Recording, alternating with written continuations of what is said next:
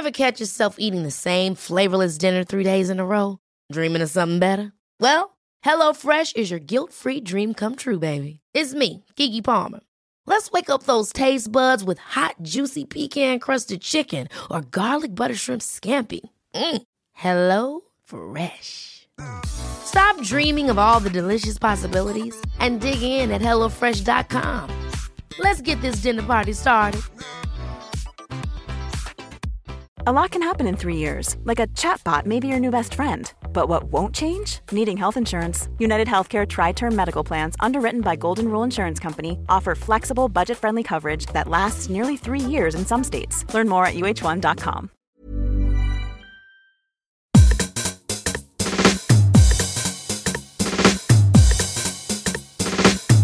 Hello there, this is Eat Sleep Work Repeat. I'm Bruce Daisley. It's a podcast about making work better. This episode today is magnificent. You're really going to be stimulated and challenged by it. Now, I'm actually recording this in a hotel. If it sounds a little bit more echoey than normal, also, it's one of those situations where the person upstairs seems to be trying to keep fit by moving furniture. So I'll try and edit out the worst noises. Before we dive into this, I want to say thank you to everyone who bought The Joy of Work. It was the eighth best selling book last week, hardback book last week. If it hadn't been classed as a manual, then it would have been number three in the hardback non-fiction behind Michelle Obama and powerfully bearded military chap Ant Middleton.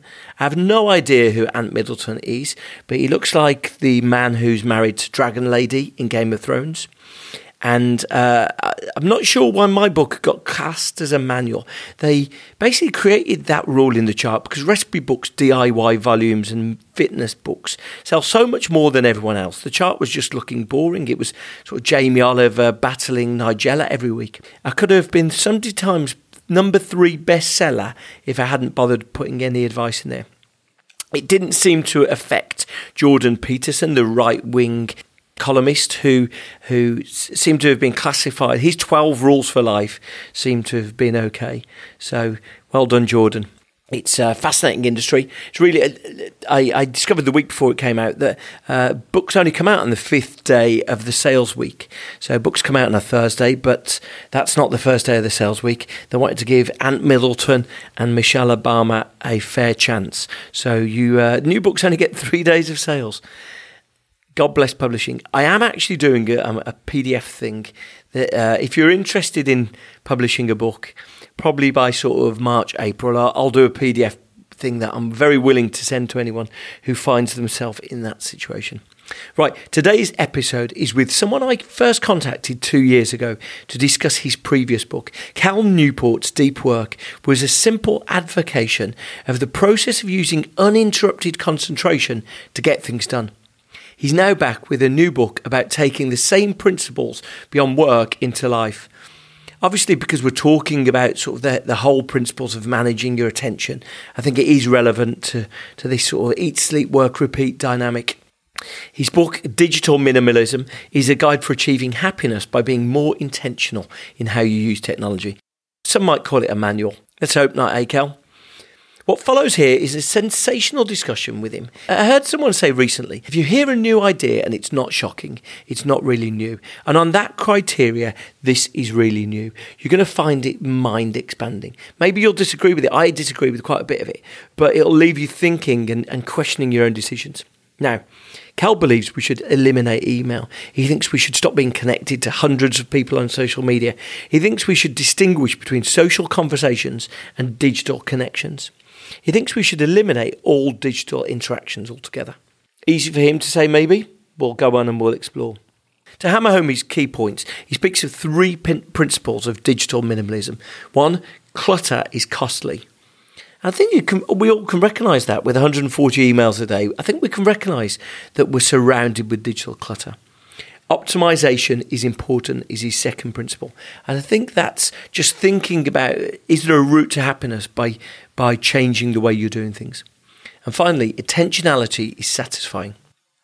So there are his principles. We're going to talk about it. Now, I'm not going to lie, I don't think the book is without its flaws. Cal gives a shout out to the Amish, or Amish as Cal pronounces it. You say oppression, I say oppression. The Amish are a regressive, male dominated, oppressive culture, and to casually reference them, I think, was a massive mistake. If they weren't white and Christian, I'm telling you now, they wouldn't be referenced in a book like this. And if Penguin have any sense, they'll suggest to him he removes them from the paperback. What's happening here? It's like saying, listen, guys, I think the Taliban can teach us something about screen time for kids. No, no, it's not okay. Get out of here. Old white men making decisions, old white men creating an oppressive society. It's not okay to say we can learn from that. Sorry, no. Here's what we can learn from the Amish nothing. Next. Don't worry, I don't just find their inclusion obscene in an otherwise brilliant and wholesome book, but I actually create quite an awkward moment by presenting Cal with that egregious misjudgment. That aside, the discussion is outstanding. I loved it. We talk about if teams were smaller, it could help us. We, it tells us where we can go from here. His suggestion in the book that we touch on is that we should abandon weak digital ties with people. If you find yourself merely liking someone's photographs in the course of a year, then his suggestion is you should probably detach yourself from them. I remember when I was on Facebook thinking I was going to call anyone I wouldn't go over to and greet if I saw them in the street. And he says something uh, probably a couple of degrees a bit more extreme than that. Not only is this chat great, but Cal tells me about his next book, which sounds incredible. I won't make a big introduction because I asked Cal to do that himself. So here he is. Here's Cal Newport talking about his book, Digital Minimalism. Callum, I'm thrilled to talk to you again. Uh, we spoke uh, about a year and a half ago. Um, and uh, I, I, just wondered if, for the benefit of some of the listeners, if you could tell us a little bit about yourself. Well, I'm a computer science professor at Georgetown University in Washington, D.C. And so you can think of me as sort of a technologist, but I also uh, write. And in the last three or four years, I've really been focusing on the impact of these sort of technologies that people like me study on our culture what it what they do to our ability to work productively or live meaningful or satisfying lives. And so that's that's my double life. I sort of solve computer science theorems by day and write provocative books about the impact of these technologies by night and when we chatted, we chatted last time, we were talking very much about the concept of deep work. And that was something that I think really captured the imagination of the, the, the listeners. Certainly, you, you actually included something in that discussion talking about monk mode mornings um, that really sort of took hold. Do you want to sort of explain what the principles of that are? Because then we can take take that on and, and explain how you've pretty much brought deep work into a, a broader context. So, firstly, what was what was the thinking behind deep work? Well, the basic idea behind deep work is that uh, I was observing that the ability for people in a professional context to focus without distraction, so to give something an extended period of concentration, was diminishing so we were losing this capability largely in part of new communication technology. So the advent of things like email and Slack and mobile connectivity uh, was really reducing our ability and capability of doing extended concentration at exactly the same time that it looked like to me that the knowledge work market was valuing the skill more. And so there was a sort of classic supply and demand mismatch here where something was becoming more rare at the same time that it was becoming more valuable. So my pitch in that book was if you're one of the few individuals or organizations to systematically prioritize and cultivate your ability to focus really intensely, you're going to have this huge competitive advantage. So you could think of it as unintended consequences of new technologies in the workplace and some things that we could do about it. Yeah, and, and I guess modern work is very much engineered to and, and optimized for interruptions. You're effectively saying that if you want to accomplish something, you need to remove yourself from from the often tempting uh, alternative of, of those interruptions.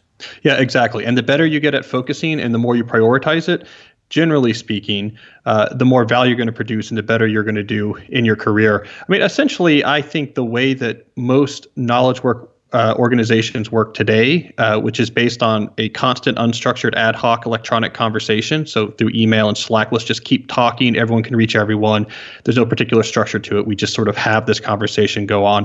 Uh, I think it's in particular just a terrible way, actually, to try to extract value from human brains, which is really what you're trying to do in knowledge work. And so deep work, in some sense, is the opening salvo and what I think will probably be a broader transformation in the whole work landscape, where just as in the industrial era, we moved away from simplistic factory designs to things that produced product much more efficiently. I think in knowledge work, we're going to be shifting away over time from these communication based interruption driven workflows as we realize, hey, this is not getting us a lot out of these human brains. So deep work is like the first step. Okay.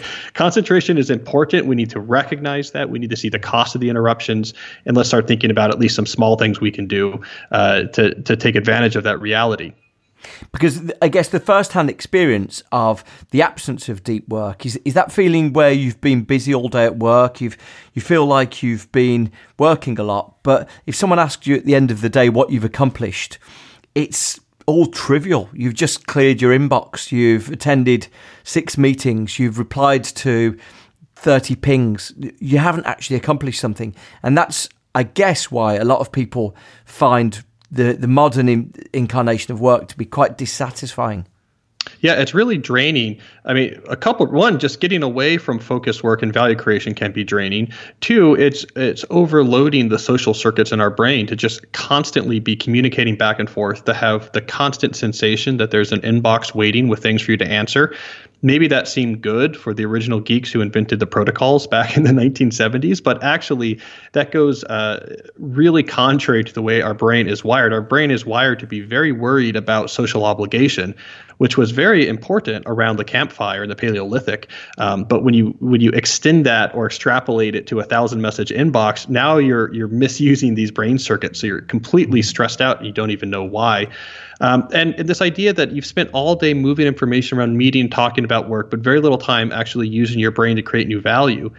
We're somehow used to that in knowledge work. But if I was running, let's say, the Tesla factory, and I said, hey, look, I just invested all this new money in this very complicated robot that puts you know doors on cars automatically. And they're like great. Well, well what what did it do today? I was like well it, it it ran diagnostic mode and then it did a self configuration and then it spent a few hours downloading sort of new performance specs from other machines and that's about it. And you said well did it did it put any doors on cars? It's like well no it didn't do that but it did all these other things which was seemed important. You would say well why do we spend all the money? This thing is supposed to put doors on cars. And it's really the same thing in knowledge work. I mean the capital resource is human brains you hire people, you pay them salaries, you put them in nice air conditioned offices because you want human brains to think about information and produce value. Um, and so it's it, when seen from that perspective, it's somewhat ludicrous what we're doing, which is we're taking these high priced, highly trained brains and then making them act like human network routers all day. Uh, and then we wonder in the end why uh, non industrial productivity has stagnated over the last 15 years. We wonder why people are burnt out. We wonder why everyone has to suddenly run the second shifts at home, uh, you know, after the kids go to bed just to yeah. try to get some things done. I mean, something is broken. I think when you and I chatted last time, you said, I think probably what brought it into focus for you is from your computer engineering uh, background. You said that, you know, if Google was hiring the best engineers in the world, then it seems crazy that you don't just set them up to create code. You, you just you, you put barriers in their way yeah. and you create obligations that almost prevent them from doing what they're hired to do, which is exactly to your Tesla point. Yeah, I couldn't imagine why you would you would spend seven hundred thousand dollars a year on a 10x programmer and then give them an email address it's crazy. I mean, how about you spend another 70,000 and have a full-time really smart assistant that does nothing but take care of all of the logistical things for that 10x programmer. That's just a, a 10% drop in the bucket that could probably based on the research I've seen on context switching double or triple the performance that that really high-priced brain is supposed to do. I mean, we understand this in athletics, we understand this in the industrial sector. We just haven't quite gotten our mind around it yet in work. We're just so right now, just we like this Paleolithic campfire. Everyone can just talk to everyone. We'll figure it out on the fly. We're just convinced that that's got to be the right way to run an organization. Uh, it's it's just not, and I it, it can't it can't be sustainable. I think that's part of the reason why that book Deep Work hit a nerve is because I think I wasn't surprising anyone. I was just articulating something that everyone already feels and is frustrated with. So there's got to be some sort of change pretty close uh, up around the bend. Yeah, and so it really did take hold. And was it a reaction to that that you then thought about how these principles would apply to a broader life, or you, you mentioned in, in the book that you um, that you scribbled down ideas in some Moleskine notebooks that you've got at home. Was this was the whole of digital minimalism a concept that you'd had ages ago, or was it inspired by the success of deep work? They were they were directly connected. So I uh, I finished Deep Work. It came out in 2016, and you know this is about technology in your professional life. Um, and so I'm on the road. I'm talking to a lot of people. I get a lot of messages, and I kept hearing this same response, which is okay. Um, I buy this premise. Let's say I agree with it, but what about the impact of technologies in our personal lives? And for a lot of people, they're saying this is just as bad. It's different, but the the unintended consequences of these new technologies um, in our personal life is having this huge negative consequence. And, and this is something that they were reporting uh, not only as an issue, but has really shifted in the last two years. Um, you know, a few years ago, people would mainly tell self-deprecating jokes about how often they looked at their phone. It was kind of funny, and that's changed. And sometime in the last year or two, as I was talking to people after deep work, the way they started talking about what was happening in their personal life was this isn't funny so much as it is urgent, and that people were really starting to feel like. Uh, they were using technology in their personal life much more than is useful, much more than is healthy, and to the detriment of things that they find much more important. And that it had reached a point where they were ready for some aggressive solutions. So it really was being out there talking about deep work that I learned that this other aspect of new technologies, the aspect that has to do with what we do after work, what we do at home, what we do in our free time, was just as urgent for most people. Because I guess fundamentally, for someone to go on this journey that you start, the first stage has to be that recognition of the state of dissatisfaction, doesn't it? No one is going to embark upon this digital minimalism unless they've already decided something's not quite right. Yeah, that's sort of the secret of uh, advice writing is the most successful books don't convince someone there's a problem. You just uh, you help people articulate a solution that they, they already more or less know is true for a problem that they've long since accepted exists. And right. the time for digital, I think three years ago, the time wasn't quite right for digital minimalism. People were still self-deprecating, like yeah, yeah, yeah. I look at the phone too much, but this is not a big concern. I've got much bigger concerns in my life right now, and that's what's really shifted. That's why I think the the time is right for this message right now. You sort of remind us of this the evolution, the stages of evolution that that have got us here. That you know, in the first iteration of the iPhone, it was just your phone bolted onto an iPod, and you know there was no app store, there was no intention really to to control our consumptions in the, in the way that it's it's developed now. So I guess, like you say, we've gone through different stages of evolution. The, yeah. Yeah, and, and just to say briefly, uh, uh, a lot of people are having this feeling now that hey, this is not what I signed up for. You know, people did buy the original iPhone because hey, I don't have to carry an iPod and a separate cell phone. That's great. That's convenient. That's why they bought iPhones. The idea that you would check it 85 times a day, 200 times a day was not on anywhere near the radar of Steve Jobs or any of the original people who bought this phone. People signed up for Facebook in college because it, they wanted to see the relationship status of some friends. It was a novelty. They never expected that they would be using Facebook products, um, you know, 130 minutes a day on average, like American users do. I mean, a lot of these things, yeah, we signed up for innocent reasons or trivial reasons and then looked up five, ten years later and are saying, wait a second, why is this having a, a stranglehold on my leisure time? The, the one thing that I felt was the challenge that digital minimalism is trying to solve I underline this sentence, which is low quality digital distractions play a more important role in people's lives than they imagine. So, do you want to explain why? Yeah, it's an, it's so it's interesting phenomenon. What's going on? There's there's a couple different uh, threads, the poll, when trying to understand how we got to this place where people are starting to feel there's um, an urgent problem. Um, so, one thing, one big thing that's happening is uh, a lot of these tools that we get on our devices and through our screens uh, turn out to be on purpose much more alluring and moderately addictive than we realized. And so the reason why otherwise very disciplined people end up using their phone much more than they think is healthy is not that they have a sudden failure of discipline in this one particular area of their life. It's because many of these tools were expertly designed to create exactly that effect. It's like smokers who found that a little bit of willpower was not enough to quit cigarettes. There's actually something stronger at play. Um, so this is definitely an aspect. These tools have been designed because they're built on an attention economy model to be very, very alluring and very, very hard not to use compulsively. Um, so uh, we're using them as designed. The other issue is a little bit more philosophical, which is you know human beings thrive and crave high quality activity with their leisure time. They want to do things that they do just for quality's sake. We, we can find this all the way back in Aristotle and the Nicomachean Ethics talking about this. Um, and we're, we're unhappy without it. But these we have these distractions now that are so ubiquitous that we can kind of get away without actually having a lot of quality pursuits in our free time because we can just keep ourselves distracted.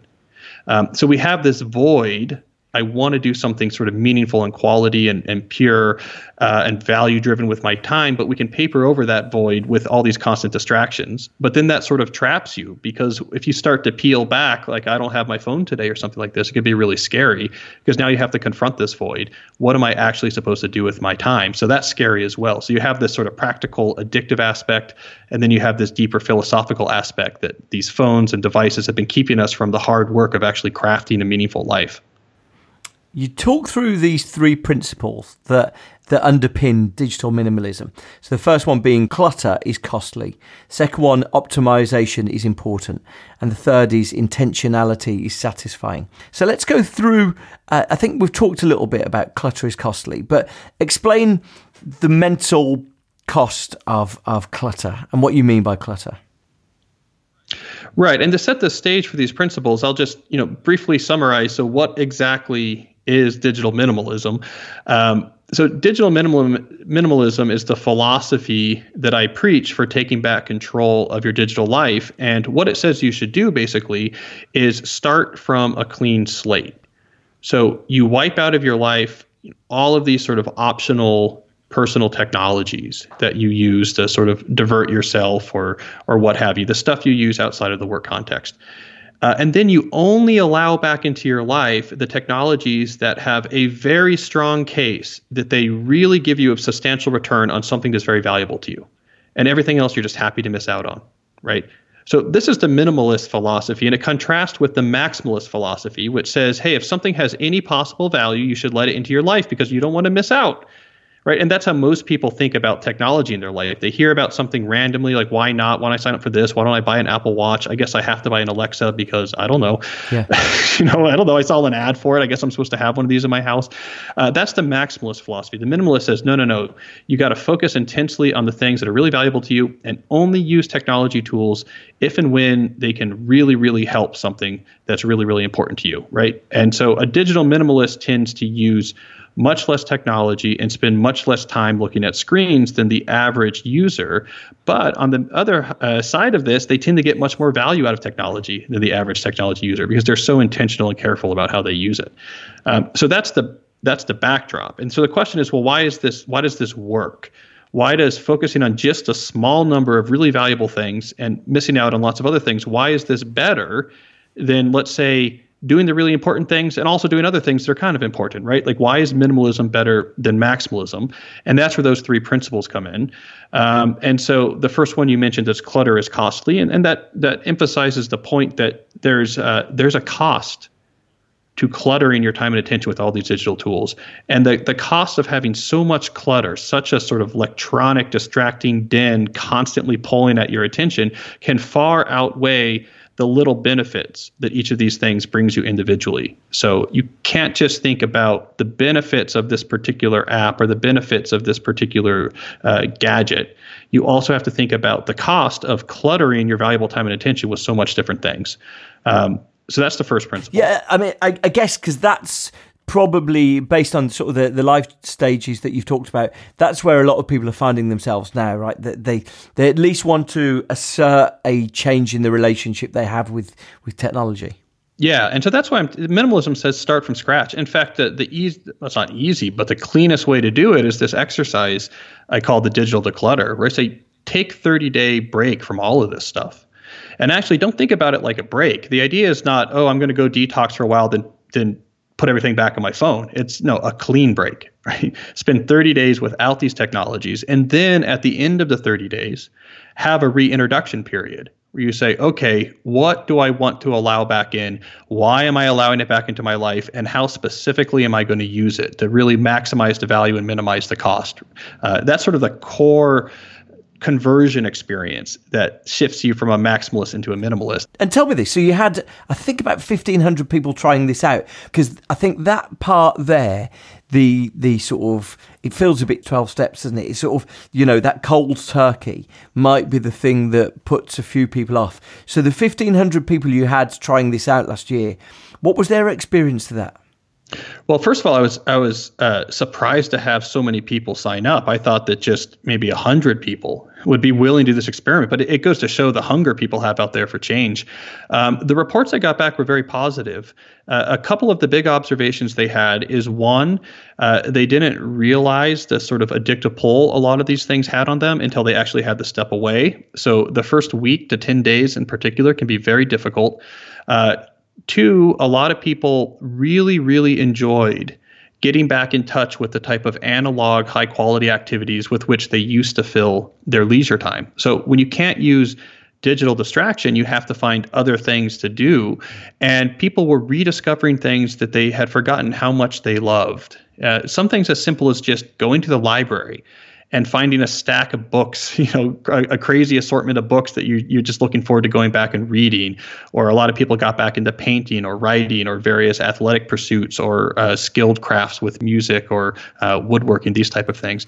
And, and, it's funny how we've forgotten the joy in these things. You you you talk. Um, a little bit about board games, and I, I remember scribbling down in a in a notebook a couple of years ago that th- this reminder, and it's amazing that you need reminding, that every time I was playing board games, I was spending the evening laughing.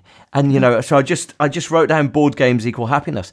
And you you mentioned board games that you know it's one of these lost things that actually seems to re-energize us. Yeah, and so you know, people. Re- that's why I say 30 days instead of 10. You know, 10 days will will get you over an addiction, but 30 days is enough time to rediscover the things you actually used to really love. And then what happens is after the 30 days, a lot of people report, oh, they lost their taste for the lightweight digital distraction.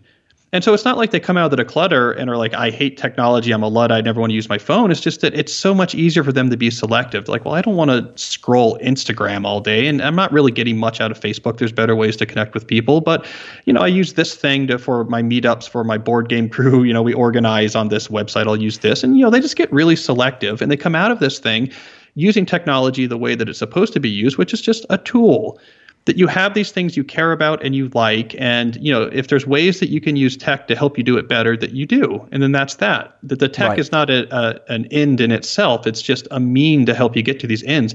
And they're a lot more happy after this uh, after this experience so, so let's go on. Let's just go through your principles because I, I, I, do want to come back and, and sort of question some of the um, the nuance of that. But so the the next two, the next principle is optimization is important, and I think that's because you feel that. Well, go on. You you articulate for me why you think that's that's the second principle.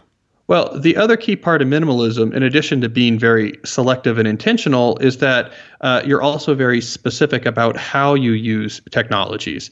Uh, and this is important because a lot of people think about particular, let's say, services or apps in a binary way, like I use Facebook or I don't use Facebook which is how companies like Facebook love you to think about it.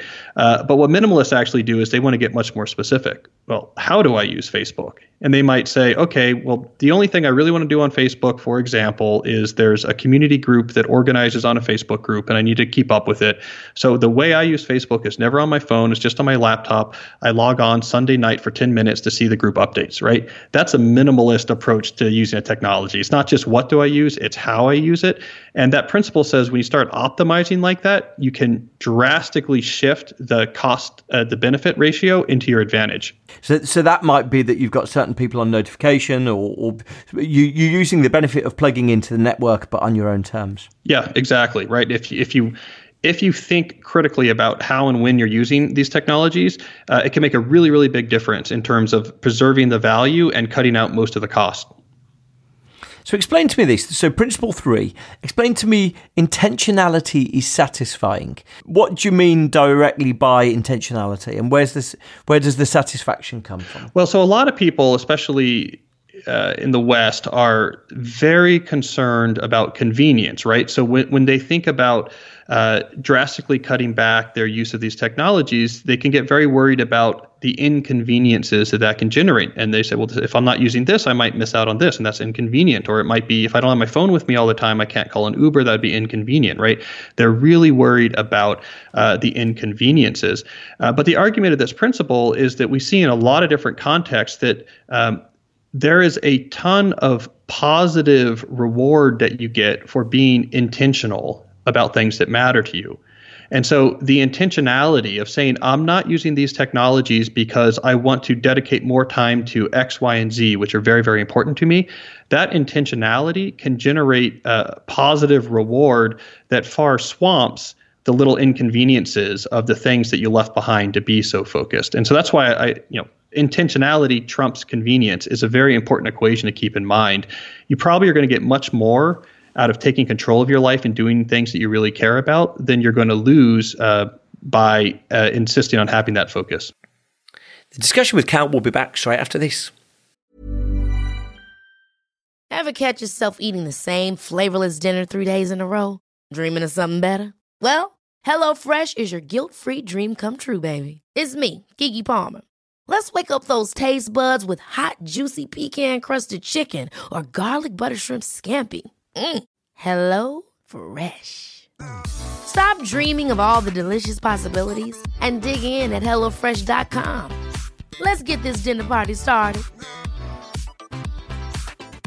Quality sleep is essential. That's why the Sleep Number Smart Bed is designed for your ever evolving sleep needs. Need a bed that's firmer or softer on either side? Helps you sleep at a comfortable temperature? Sleep Number Smart Beds let you individualize your comfort so you sleep better together. JD Power ranks Sleep Number number 1 in customer satisfaction with mattresses purchased in-store. And now, save 50% on the Sleep Number limited edition Smart Bed for a limited time. For JD Power 2023 award information, visit jdpower.com/awards. Only at a Sleep Number store or sleepnumber.com.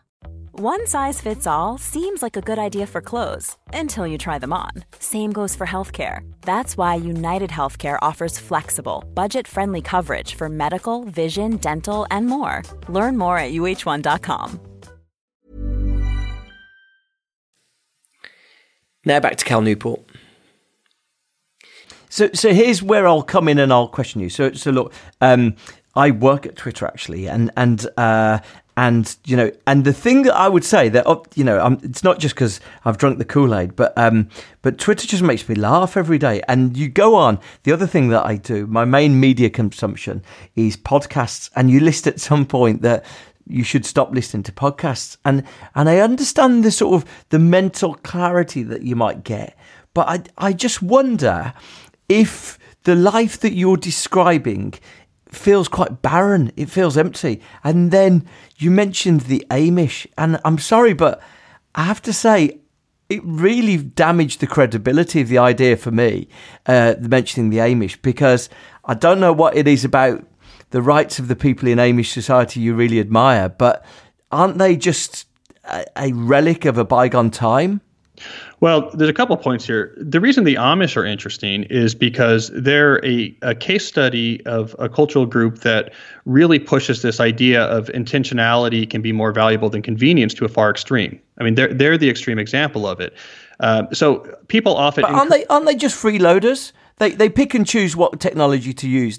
If all of us moved, uh, uh, if all of us moved to Amish society then there would be no technological innovation. Society would be left in a sort of 19th century version of where we are. The Amish, you even describe it, they they allow leaders to choose which technology they adopt. I mean, that's no that's no model for technological advance, is it? Well, I don't think many people would want to actually live like the Amish. There's a, a lot of issues with their their culture, among other things. It can be quite authoritarian for a lot of people.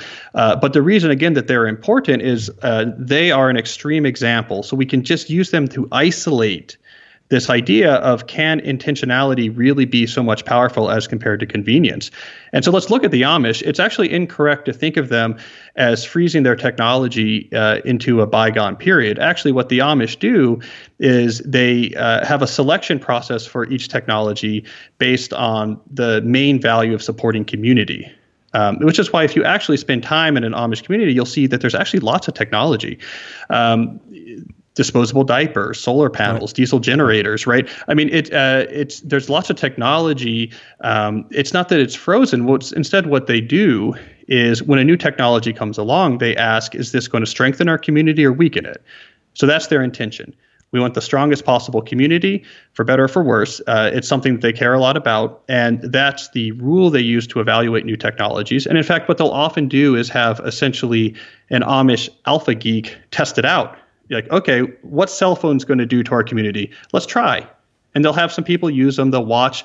Does this seem to help? Does this make our community tighter, or are they separating from the community?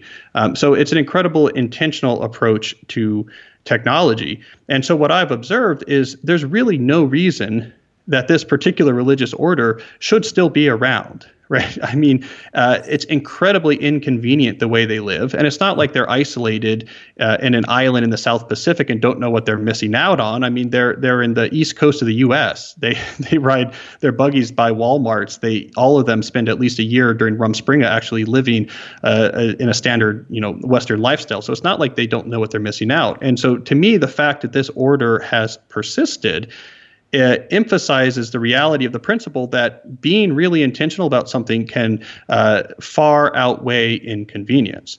Now, as I also say in the book, no one should actually emulate specifically how the Amish live or how they make these decisions. Among other things, these decisions are made in a, in a more centralized manner. There's a small group called the Ordnung uh, that actually makes these final decisions. It's all men. Um, yeah. And so, like, if you're not a man, uh, this is going to be a problem. You have no say. Uh, so, you wouldn't want to actually emulate specifically what they do. But their continued existence, I think, is a sort of extreme example of how being really intentional um, can trump lost inconveniences, which is why I then go and find an urban Mennonite. So, someone who has a religious belief that has a lot of the same principles, but loses all of the authoritarian structures. Yeah. So, this is an urban Mennonite. That means you live in a city, you have normal jobs, you live among normal people, but you still care about these same type of ideas. Her name's Laura. She's a teacher in New Mexico. Um, and she doesn't use a smartphone, for example. And if you ask her why, it's because uh, the same idea of being very intentional, and for her family and her community is really important. And she she really worried that a smartphone was going to keep her away from her daughter and was going to divert her attention when she was trying to spend time with people she cared about. And so she doesn't use it. And it's massively inconvenient. Um, but she doesn't care because she gets so much value out of being so intentional as serving this thing that she thinks really uh, thinks a lot about and thinks really important that as she said yeah i have to print out directions sometimes. Yeah, whatever. Um, you know that is an extreme value of this this underlying principle which is don't fear so much that you're going to hate the inconveniences of moving away from some technologies. Uh, keep in mind that the intentionality is going to be very rewarding. Um, but i also want to clarify the first point.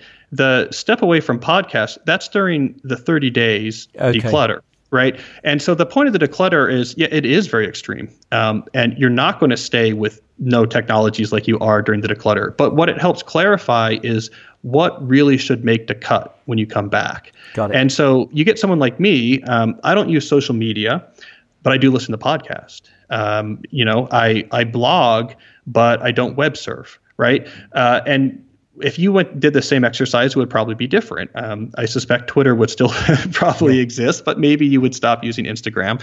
Um, so the key is not that these technologies are are uh, that there's good technologies and bad technologies. Um, what's good is being very intentional and serving things that are uh, that you really value, while at the same time not worrying so much about missing out on small things. Yeah. And what's bad is a more maximalist, mindless approach. So let's talk about that because the bit I really want to talk about to to uh, take on is the idea of conversation centric communication. So because I think that a lot of people actually, when when you're articulating this, will see that it's you know it's like feng shui. They'll they'll see that actually, yeah, decluttering your home is quite liberating maybe decluttering my my digital life could be liberating. And the one thing that I think will make everyone um, swallow and sort of consider the consequences is you really uh, differentiate the difference between conversation and connection, where connection is what we we might be familiar with the the daily sort of exchange of, of quick text messages or you know Facebook or WhatsApp messages. Um, and and conversation is something far more fulfilling and nourishing. And one of the things you say, I'll give you the quotation the idea that it's valuable to maintain vast numbers of weak tie social connections is largely an invention of the past decade or so. I thought that was, it's such a fascinating idea. So, do you want to explain to us how have our so- social circles grown and what do you think the consequence of that is on our happiness? There's two types of interaction that are relevant, right? So, um, there's what I call conversation. Actually, I'm taking that term from Sherry Turkle, the, the MIT sociologist. Um, conversation is think of it as like analog interaction. So there's an analog component to it. So uh, I'm, I'm in person would clearly be conversation or talking on the phone or over you know like a video feed but where there's an analog component like i can hear your voice and i'm processing the the subtle um, differences in your tones or i can see your body language or i can see the way that you're shifting right? We can think about that as um, that sort of analog interaction we, we, we call conversation. Then there's what i call connection um, which is digital. Uh, so maybe text or even less, like little one bit indicators, like clicking on. Um, clicking on a thumbs up or, or a heart or leaving a little comment on a social media post the research literature is starting to become clearer on this idea that our brain, of course, is very social and it craves social contact. And the digital interaction uh, doesn't seem to count, right? It doesn't process little text coming back and forth or uh, likes or comments or emojis. It doesn't really process that the same way that it processes analog conversation. Um, so there's nothing wrong in isolation with that sort of digital interaction, but by itself, it can't satisfy uh, your need for sociality. Um, so the issue is what's happening is as people spend more and more time doing these digital interactions, they're pushing out the analog form of conversation. And it's there that we're actually, this is the source we're seeing uh, of maybe rising depression or loneliness and anxiety among people who use more social media. It's not necessarily that the social media in isolation is somehow making them sadder. It's that they're doing that instead of the stuff that they actually need. Um, and so that's why I push people to stop thinking about interactions online, digital interactions, to stop thinking about them the same way that you treat a phone call or spending time with someone. If the only interaction you've had with a friend in the last month is uh, digital, then the way you should think about it is I haven't talked to or interacted with that friend in the past month. That you have to do what you right. can uh, to try to prevent these sort of digital interactions from pushing out the stuff that actually we need that our brain and our body actually craves. The one thing that really struck me when I was when I was thinking about that, the, effectively you're inviting people to be honest about who their friendship support groups really are, aren't you? you, you you're saying that you know the notion that you've got 500 friends is fanciful, and and you know most of us wouldn't necessarily make time to see those people in the evenings or whatever. So, so they're not really your friends. The, the interesting extrapolation I had from it was that I wondered whether there was a connection with the way that work could be reinvented. So you know when we talked about the, the Google coders and you know if you wanted to to have these people working more effectively, I wonder if one of the issues preventing them working effectively is they're giving given such a an unwieldy network of people that they're meant to stay connected to. And I wondered, you know, it was interesting for me as a thought experiment whether the future of work might be people with fewer interactions, but also almost in, in sort of airtight units where they didn't really need to interact with other parts of, of a company or organization, which, uh, which allowed them that mental headspace. Does that make any sense as sort of a thought? Yeah, I, I, think that's actually a reasonable idea. I mean, we, we know from the literature that when it when it comes to groups interacting informally, sort of an ad hoc, unstructured way, this works really well until you get to about four or five people, and then it doesn't scale. Um, so this is the issue of having a giant company that's all on Slack or all on email is that our instinct you know honed in paleolithic times is like let's just talk because that's what we did if we were with three or four hunters and we're you know hunting down the mastodon or what have you is you, you we just talk in an unstructured way. Hey go there come here what's going on?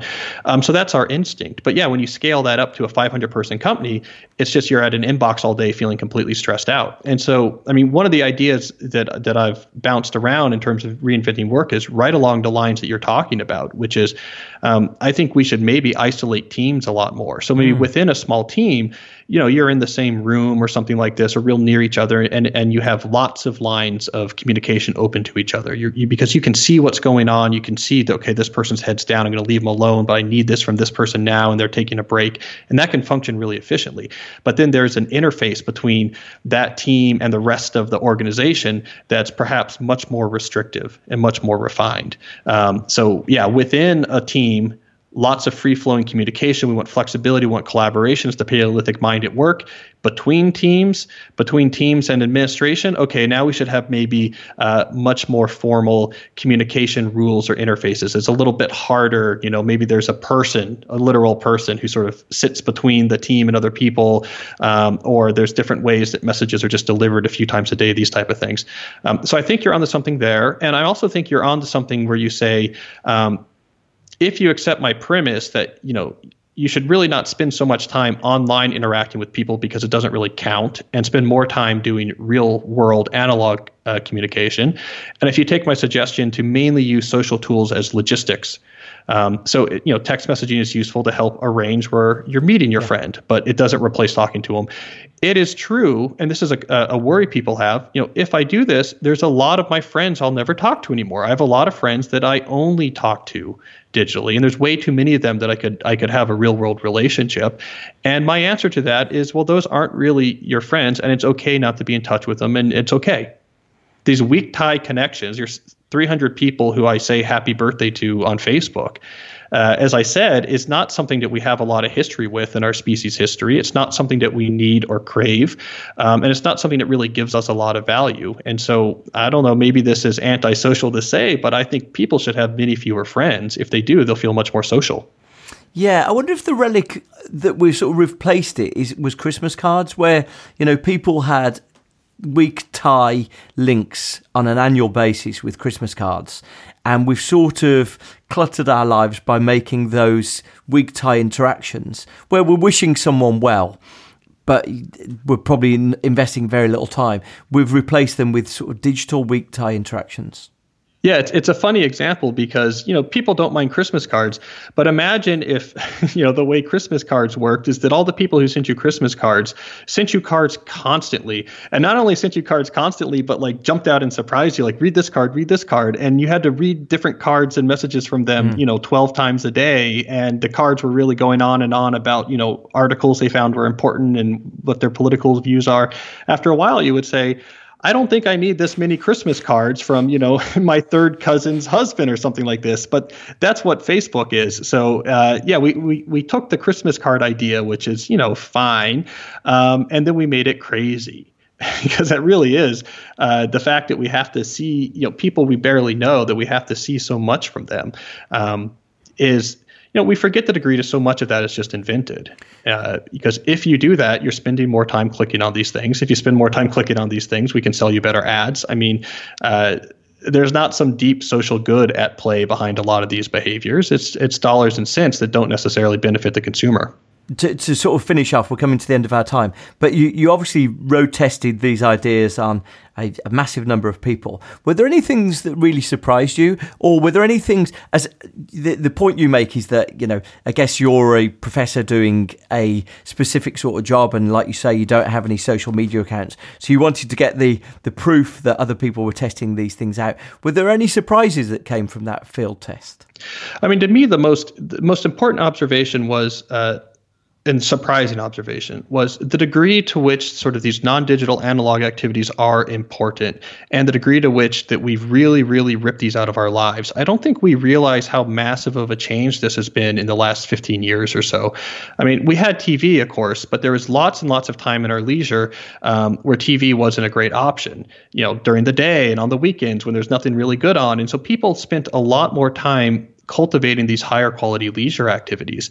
And uh, I hadn't thought a lot about that until I had these, you know, many hundreds of people um, walk through this process of, of stripping back the superfluous distraction, becoming more focused about what they use. This is a big issue. I mean, it's really hard. It, it's it's hard to the point now where I often suggest to people, you might consider working on these sort of analog, high quality leisure things in your life before you start removing the digital, uh, because that's going to make it a lot easier because it's really hard. Um, and so that was a big surprise to me the, the degree to which we need these non digital things and the degree to which we have, without really realizing it, ruthlessly stripped almost all of them out of our lives. Absolutely fascinating. Um, thank you so much for, for talking us through this this concept. Now, you you mentioned uh, you mentioned in the book that some of the ideas that you've had that have become your books have been scribbled down in these Moleskine books that you, have had on your shelves. And uh, I just wonder what's what's next in the Moleskine books. Have you mapped out the next four or five books there? Uh, yeah you'll be happy about the next one. So I'm under contract right now, and I've started writing a, a, business book titled "A World Without Email." Amazing, and right? This is a book where I'm really going to get into some of those ideas that we were talking about here um, about you know the way we work today with the constant unstructured communication. Where did that come from? Where's the evidence that that's actually an effective way to do knowledge work? Um, spoiler alert there's not. It turns out to be pretty arbitrary and not a really good way to do knowledge work and then look ahead to well what could work be if we weren't all just sort of connected and talking uh, casually all day what's the future of work going to look like and so i'm sure this is going to be one that that's right in your wheelhouse so wow. i'm sort of looking forward to being able to get you a copy of it when i'm done oh i'm buzzing about that i mean uh, you know look i and what a thrilling one that would be to road test on a few people. I met um, I met a professor of organisational behaviour who who did an experiment with, with a couple of companies where they, they abandoned email on Friday and they watched what happened and then they gradually saw, saw how much they could um, could change it. And I think the what they discovered was the more that email was used as an external pigeonhole, effectively sort of the, the communication from the outside world, but you don't use it internally. It seemed to have a, uh, a really energizing effect on how the organization worked. Yeah, so it's a great topic, and it has a lot to do with uh, mismatches between organizational design and how the brain works. Yeah. Like this, I think neural organizational studies is really the the field of the future because knowledge work is all about brains, brains doing things to produce value. So suddenly we have to care well, how do brains actually function? How do we get a brain to actually do a good job of producing value? How do we keep a brain from burning out and wanting to quit?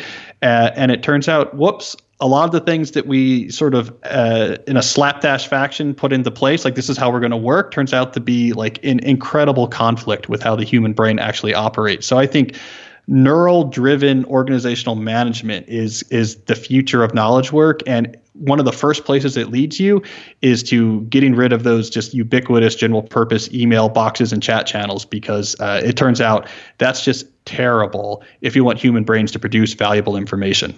Yeah, I've always thought that one of the challenges is that unlike new iPhones, we, we don't have a, an annual unveiling of the new version of work.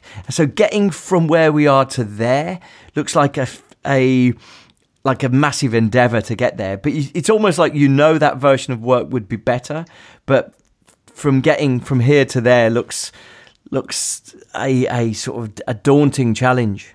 Oh, it is, man. It real it, it moves slow. I studied the history of this. You look at you know the industrial sector, other things. It takes it does take a long time, um, but you know what? It, it's usually inevitable because there's a profit motive driving things. Yeah. So uh, it's slow, slow, slow. No one wants to do it. No one wants to do it. Wait, suddenly you know Twitter makes these changes. Yeah. They're worried about it, but they they triple their productivity. You know, six months later, all of Silicon Valley's doing it. Right? It's one of these things that it's slow, slow, slow until it's not. So they, like the assembly line was this huge pain, incredibly difficult. To you know, people hated you know at Ford's factory. Like, are you kidding me? It's just so inconvenient. It's, so many bad things are going to happen. It's expensive. Uh, it, it was a real pain. It took a while to work it out, and then you know overnight, every car manufacturer was using one. So all this stuff is slow until it's not. Cal, I've been thrilled to chat to you. Thank you so much for your time. Thank you. And another great thought leading book. Uh, this is, is a wonderful one and, and looking forward to the, the next one already. I look forward to getting your opinion on it.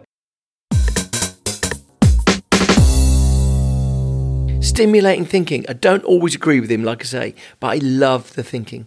Maybe this is your first episode and you want to hear more. All of the episodes about fixing work are up on the website, eatsleepworkrepeat.fm. I took a week to promote the Joy of Work last week, and it was such a buzz chatting to people who listen to the podcast.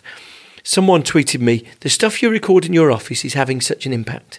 Look, I'm recording this in a hotel. Normally, I record it at home in a cupboard at the weekends. So, uh, you know, despite some pretty healthy listening figures and they've, they've been growing very strongly, I often end up thinking maybe no one's listening. So that's why I always say link into me. I uh, honestly do welcome people getting in touch. The plan over the next couple of months is to finish some changes to the US edition, basically uh, removing some of the UK research and anecdotes and adding some UK ones. And then I'm going to start giving loads of free stuff on the website team exercises, questionnaires, and more. So, uh, sort of, obviously, this is all constrained by being a weekend hustle, but I hope that you'll start seeing some real benefit on, on that. If you enjoyed this, please do leave a review on Apple Podcasts. Even better, a review for the book on Amazon. Uh, we need to put cookies in the monster's mouth, basically. Feel free to link into me. I always say that, but it's genuinely true. I'm Bruce Daisley. Thank you to Cal Newport for his, his fascinating book, Digital Minimalism. See you next time.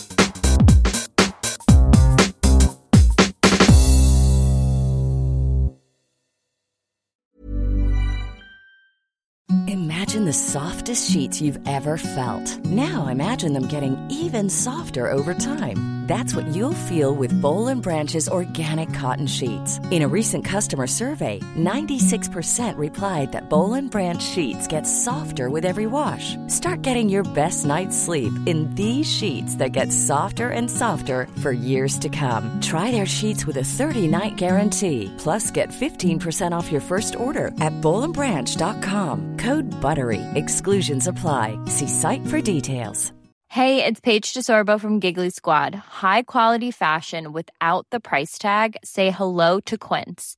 I'm snagging high-end essentials like cozy cashmere sweaters, sleek leather jackets, fine jewelry, and so much more. With Quince being 50 to 80% less than similar brands. And they partner with factories that prioritize safe, ethical, and responsible manufacturing. I love that. Luxury quality within reach. Go to quince.com slash style to get free shipping and 365 day returns on your next order. Quince.com slash style. Even when we're on a budget, we still deserve nice things. Quince is a place to scoop up stunning high-end goods for 50 to 80% less than similar brands. They have buttery soft cashmere sweaters starting at $50, luxurious Italian leather bags, and so much more. Plus, Quince only works with factories that use safe, ethical, and responsible manufacturing. Get the high-end goods you'll love without the high price tag with Quince. Go to quince.com/style for free shipping and 365-day returns.